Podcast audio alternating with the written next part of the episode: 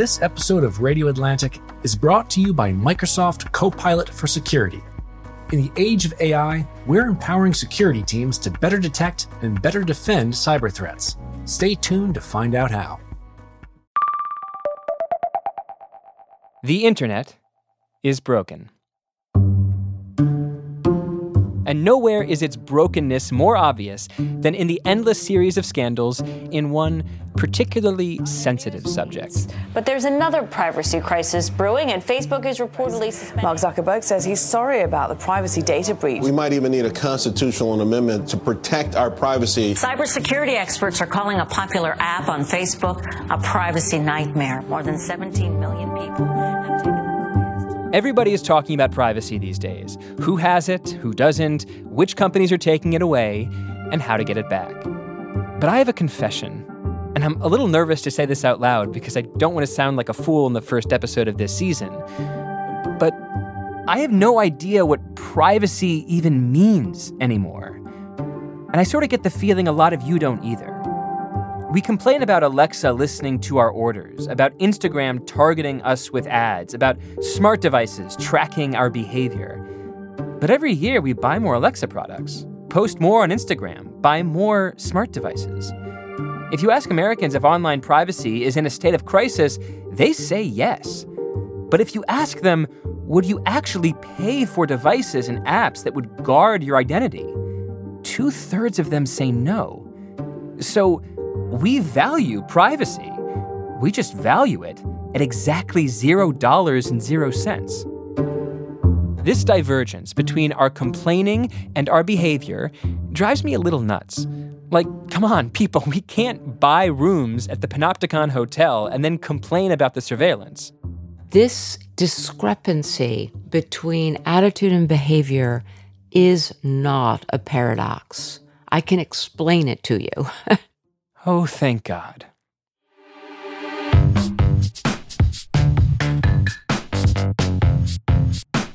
Welcome back to Crazy Genius Season 3. Our theme for the next eight episodes Unbreak the Internet. First up, the privacy wars. When people think about what's wrong with the internet, they think about privacy. But before we can figure out how to fix it, we need to agree on what it is and what, if anything, is at stake. When it comes to protecting our private data, is everybody a bunch of paranoid hypocrites? Or am I the crazy one? For The Atlantic, I'm Derek Thompson. This is Crazy Genius.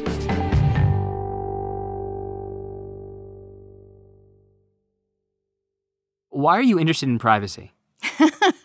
Isn't everybody interested in privacy? That's Sarah Igo. She's a history professor at Vanderbilt University. She literally wrote the book on the history of privacy in America, The Known Citizen. I wanted to know what is privacy? What does it mean? And have we always been as worried about it as we are now? Privacy is one of those interesting values that really doesn't surface until it's violated. So people don't enunciate it until they think they don't have it. Igo told me privacy isn't a stable concept, and it hasn't always been that controversial.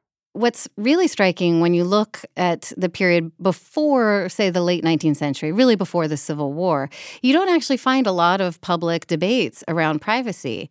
You don't even find the word privacy in these debates. Pull up a copy of the US Constitution on your computer. Control F search for the word privacy. Zero results. The closest you'll get is something like the Third Amendment No soldier shall be quartered in any house without the consent of the owner. But in the 1700s, most Americans didn't even own a house. Most Americans, in fact, were not particularly entitled to privacy unless they were propertied, unless they were men uh, and heads of households. Lots of people didn't, uh, you know, even own their own labor, for instance, if you think about um, enslaved people in the United States. And so, you know, we're talking about a pretty small sector of the population that thought of itself as entitled to privacy. What do you think changed in the late 19th century? such that Americans' relationship to privacy really had a turning point in that period? What comes to the fore in the late 19th century is that all these new technologies kind of make privacy precarious in a way that it hadn't been before.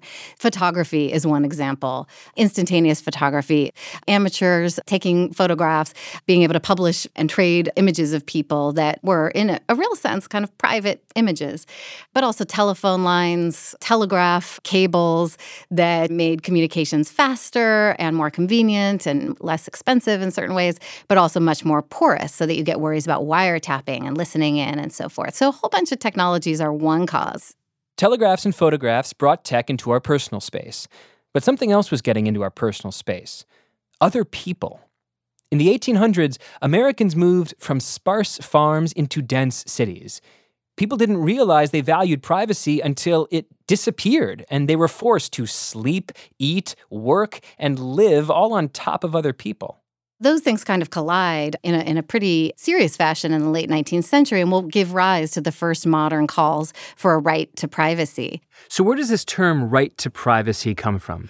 Pretty late. It's in 1890, and it comes from a Harvard Law Review essay written by Louis Brandeis and Samuel Warren. Louis Brandeis would eventually move to the Supreme Court, and they call for what they called a right to be let alone.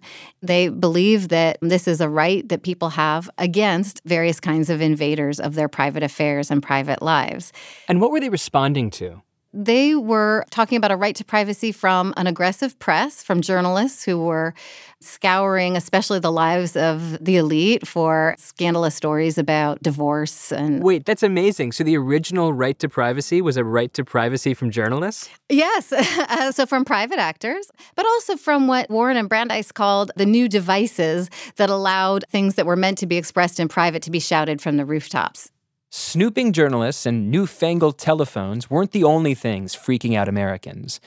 There was also the mail.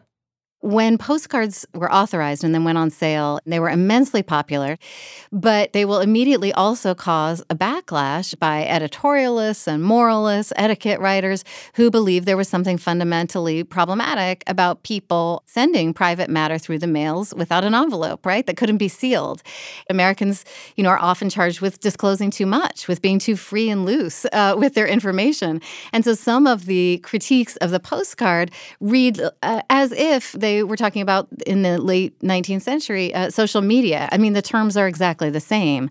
The right to privacy is, has essentially shifted in these 100 years mm-hmm. from a right to privacy of property to privacy of communications, where the bad actor isn't so much the government anymore, it's private actors, it's muckraking journalists, and it's who else? Advertisers.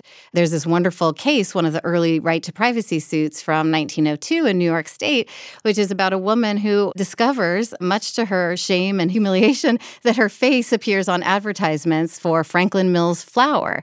And she sues because this seems like a kind of a violation of her privacy rights, not a tangible property right again, but a, a, right to control her own image. She does not win her suit, but it does cause an uproar in the press. It's a nationally followed case, and in fact, is responsible for the first New York State laws regulating the right to privacy. As American life became more public, more Americans insisted they had a right to be left alone from snooping journalists, from nosy neighbors, from advertisers. Finally, their fears were heard by the Supreme Court in 1965 with the landmark case Griswold versus Connecticut. The 1965 case is a birth control case, the right to privacy of a married couple to discuss and use contraceptives without state interference. So it outlawed an 1873 Connecticut law that had made uh, contraceptive counseling and use illegal. In Griswold, the Supreme Court said clearly what the Constitution did not. Yes, America, there is a right to privacy. It was a long time coming. It was also perfect timing. From the middle of the 20th century onward, Americans have faced an onslaught of new privacy invading measures. Increased awareness around wiretapping to the Cold War state, investigating Americans' private activities and surveilling them in the name of McCarthyism and anti communism, the increasing use of psychological instruments in all kinds of places, in motivational research and advertising, but also personality tests at the workplace and at schools. These all came together to create a, a, a new privacy consciousness in the United States in a weird way that I totally wouldn't have expected before I spoke with you. We have more privacy in our laws, but also less privacy in our lives. There are more laws now. Yes. With privacy at the heart of them. And I, I wonder if you think we are overreacting to the privacy threat today. Are we going to look back on this the same way we look back at the postcard freakout mm. and say, I can't believe that we were so concerned over nothing? Are we overreacting?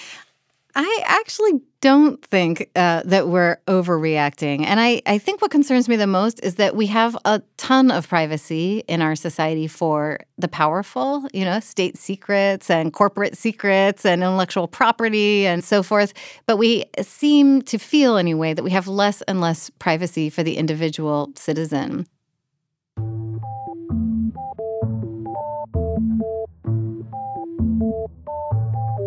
The reason we have less and less privacy is because we live more and more of our lives online. 50 years ago, it would have been a logistical nightmare to learn every American's favorite book, song, fashion company. Now we offer up that information over breakfast on our phones. Companies spy on us, and in exchange, we get their free cool stuff. That is the calculus of the web, the central equation of life online. What are we in this equation? We're the empty pit mine that's been left behind after it's been stripped of whatever is valuable. We're the carcass of the elephant that's been left behind after the ivory has been poached. How to solve a privacy crisis 200 years in the making. We'll be right back.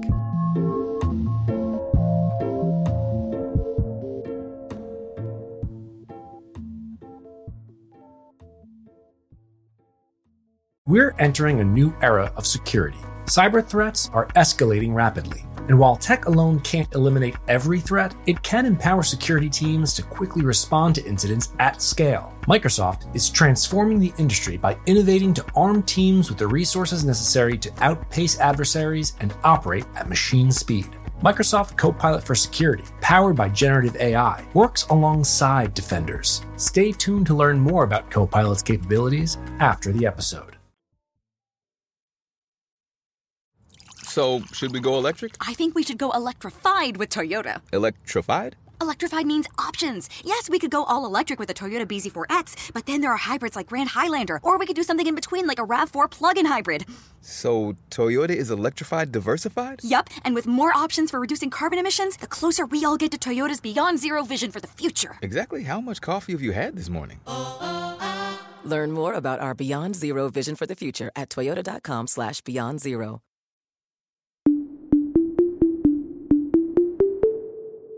In the 1700s, the big threat to privacy was someone breaking into your house.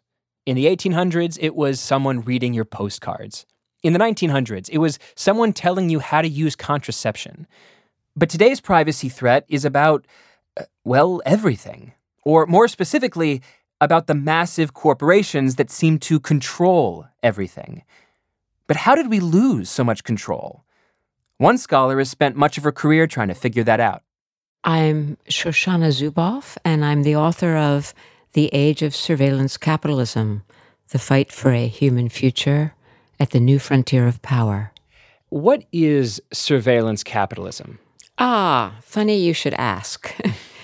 what it does is it unilaterally claims private human experience as a free source of raw material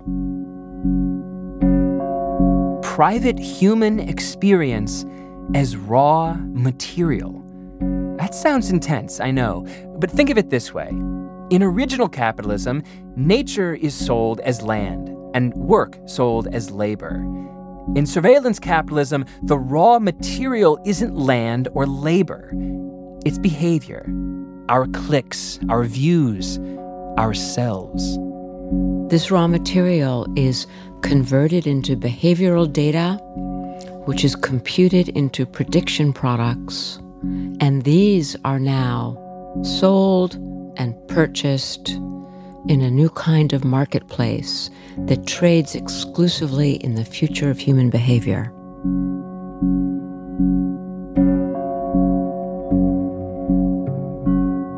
Privacy under old capitalism is about stealing, stealing land, stealing information. Privacy under surveillance capitalism isn't about stealing at all. It's about influence. The best way to understand what that means is, again, to know the history. Zuboff says surveillance capitalism came into the world at the dawn of the new millennium. It was invented almost by mistake. Let's start with Google's big discovery back in 2000, 2001, when it was getting data about how people search and how they browse. It discovered that a lot of behavioral data that it had collected almost by accident had tremendous predictive value. They came out with predictions about our future behavior. Now, in this case, the predictions were about a very specific form of our future behavior, and that was the kinds of ads that we were likely to click on. Like a prospector looking for gold and accidentally striking oil, Google was trying to refine its search engines, but hit upon the unimagined world of predictive behavior, and it became one of the world's most valuable companies in the process. Suddenly, every company wanted in. This economic logic traveled from Google to Facebook. It became the default logic in the tech sector. But now, and perhaps what is less visible to a lot of our listeners, this thing has traveled through what we think of as the normal economy. And so the CEO of Ford Motor Company is saying, hey, I want revenues like Google and Facebook. Why can't Ford have those kinds of revenues? So, what he's proposing is that, hey, we've got 100 million people driving around in Ford cars. Let's get the data from all of these people. And so the business of surveillance has spread to smart cars, smart fridges, smart televisions. Every product that begins with the word smart, every service that begins with the word personalize, yes, I mean you, Alexa, the smart TV that you maybe just put in your family room or the smart dishwasher that you've bought because it's cheaper than the old dishwasher that doesn't have the smarts.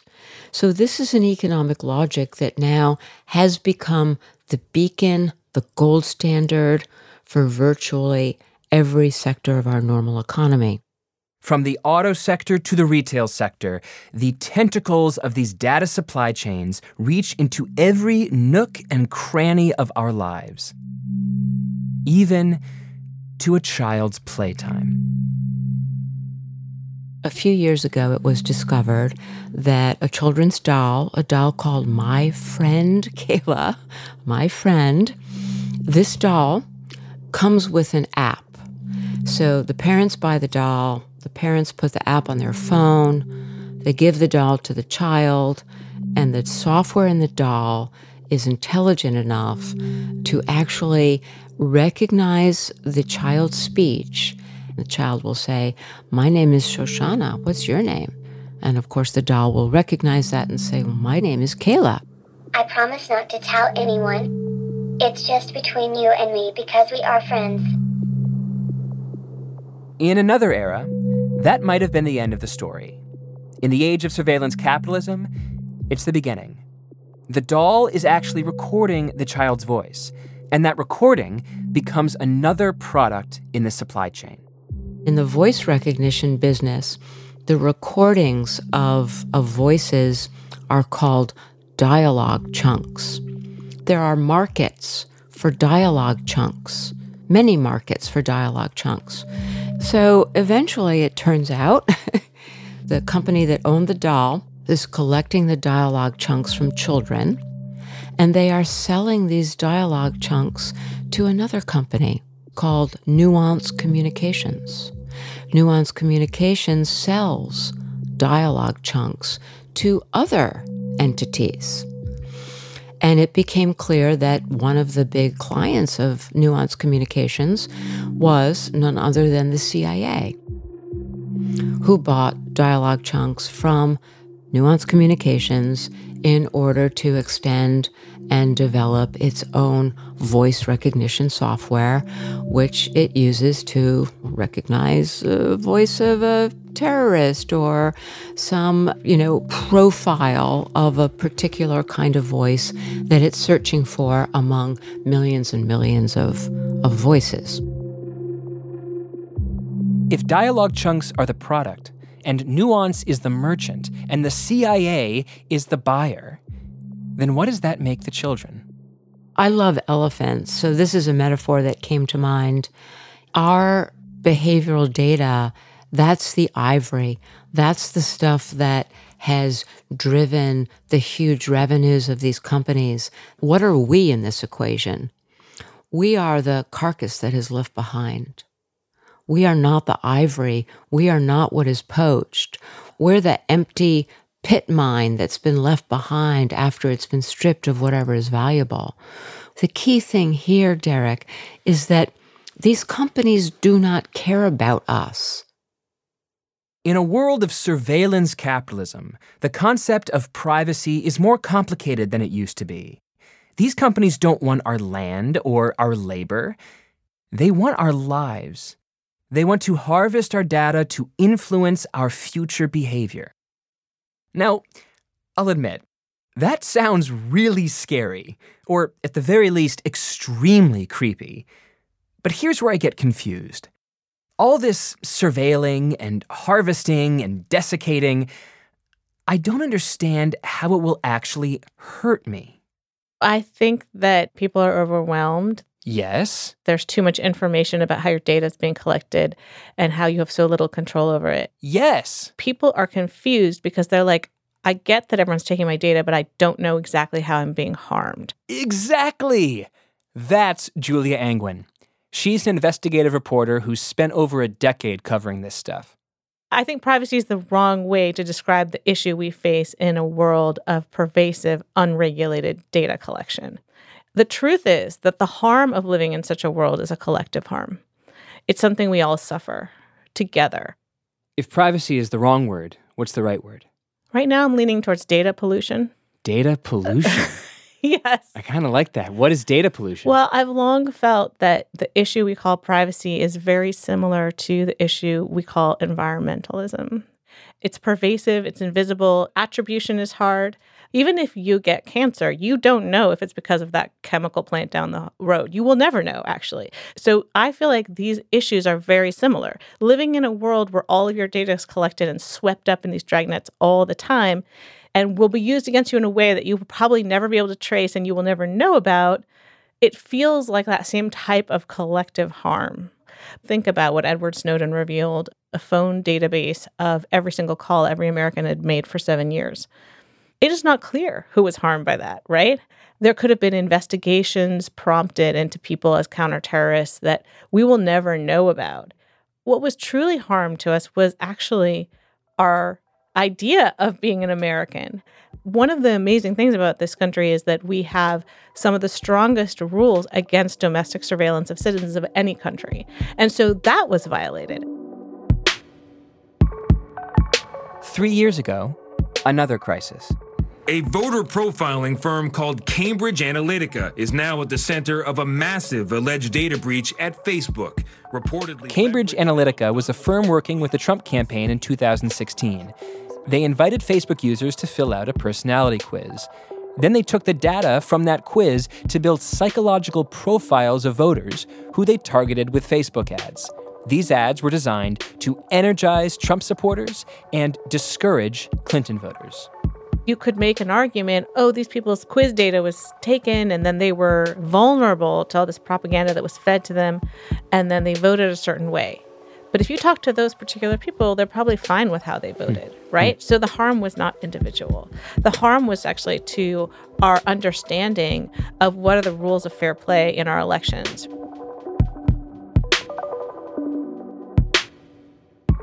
With a steady increase in data emissions, there will be more Cambridge Analyticas, and worse ones.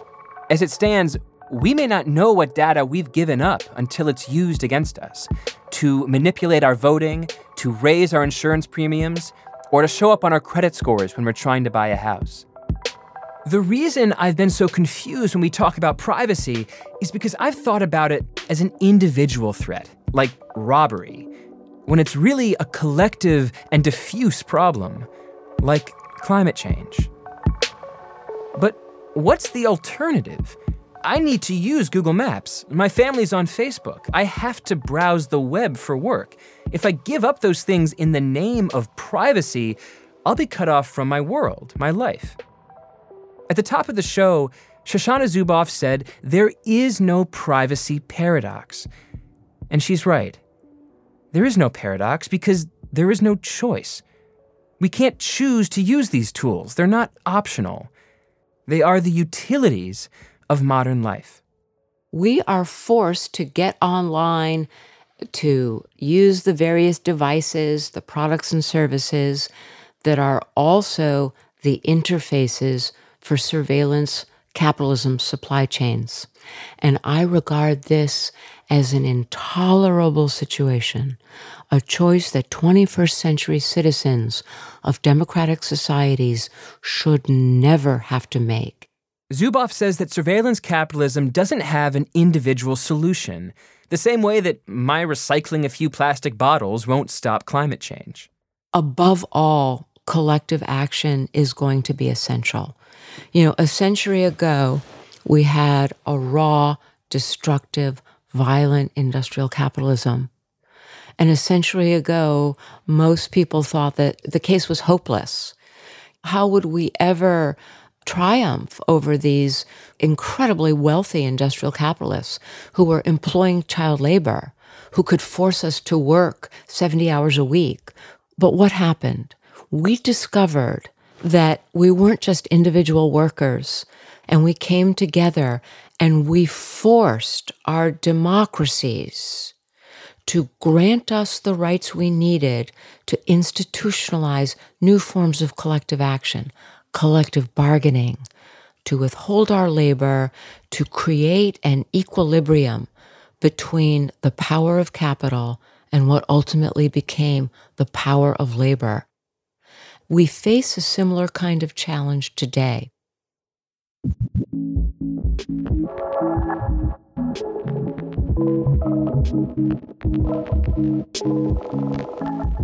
If reducing our carbon footprint is the key to fighting climate change, perhaps it's time to talk about reducing our data footprint.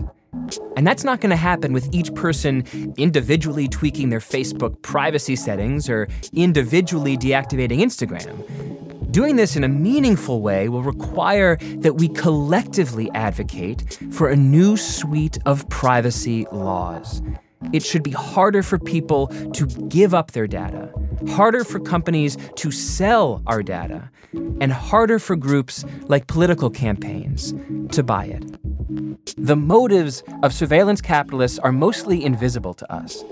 Imagine how much better it would be if your behavior or mine were just as invisible to them. Throughout this episode, I've been hung up on the questions how does surveillance hurt me? Why should I care? What have I got to hide? But those are the right questions for the wrong century. American privacy used to be about individual rights. Keep your soldiers out of my house. Keep your eyes off my postcards. But this is a new age of privacy. We are all blind participants in a grand experiment to engineer our future behavior without any knowledge or say over what that future will be. And to fix this problem, we can't think of it as one we can face alone. We've been sold a bill of goods by the surveillance capitalists. They say to us, if you have nothing to hide, you have nothing to worry about. That is a profound abuse of the truth. The truth is this, Derek. If you have nothing to hide, then you are nothing. Because everything that makes you Derek and that makes me Shoshana, without this private inner resource, we are simply creatures of stimulus response, reduced to an animal condition of how they would tune us and hurt us toward their behavioral outcomes. Is that the world we want to create for our children? My answer is no.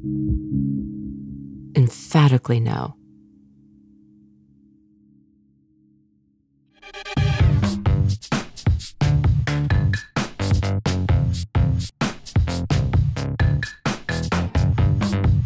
Crazy Genius was produced by Patricia Jacob and Jesse Brenneman, with help from Kevin Townsend. David Herman is our engineer. Breakmaster Cylinder composed our theme song and all the music in this episode. Catherine Wells is the executive producer of Atlantic Podcasts. Adrienne LaFrance is our executive editor. I'm Derek Thompson. See you next week.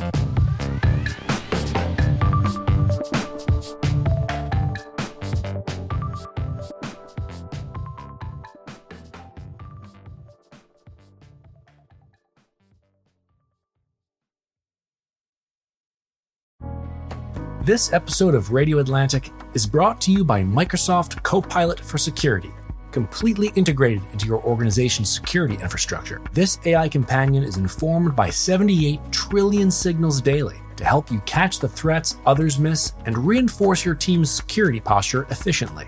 It synthesizes data from numerous sources and can analyze 500 lines of code in under a minute to put critical guidance at defenders' fingertips. It helps teams detect threats and take action in minutes instead of hours or days, which can reduce attack investigation time by up to 40%. Copilot also serves as a key second pair of eyes, upskilling junior analysts with advanced capabilities, which frees up senior staff to focus on strategic priorities, all while safeguarding your data privacy. Learn more at Microsoft.com slash Copilot for security.